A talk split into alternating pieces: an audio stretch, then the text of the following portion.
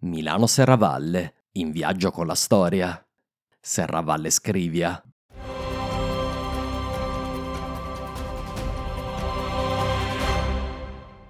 Sei nei pressi di Serravalle Scrivia, il punto di arrivo della Milano-Serravalle. Questo borgo probabilmente non esisteva nell'antichità, dipendendo dalla vicina Libarna, la principale città romana della zona.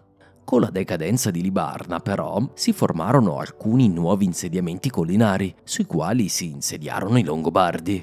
Questo popolo di origine germanica giunse in Italia nel 568, conquistandone buona parte. L'impero romano, che noi chiamiamo bizantino, rimase però in controllo della provincia marittima, quella che oggi noi chiamiamo Liguria. A metà del VII secolo però anche la Liguria fu conquistata da Rotari, il sovrano che emanò le prime leggi scritte dei Longobardi. Il territorio di Serravalle fu dunque a lungo di frontiera tra il mondo longobardo e quello bizantino. Ne è rimasta forse traccia nella toponomastica. Il colle di Serravalle era infatti chiamato nel Medioevo Mons Arimannorum, oggi Armanina, che vuol dire il monte degli Arimanni. Gli Arimanni, dall'antico germanico Hermann vuol dire uomini liberi. Nel mondo longobardo gli arimanni erano la classe dei piccoli proprietari terrieri tenuti al servizio militare nell'esercito reale. Serravalle Scrivia è nominata per la prima volta in un documento di Carlo Magno che ne conferma la proprietà al potente monastero di Bobbio. Il territorio circostante cadde però presto nelle mani della potente famiglia degli Obertenghi, di origine longobarda, che fecero carriera come protettori armati del monastero di Bobbio.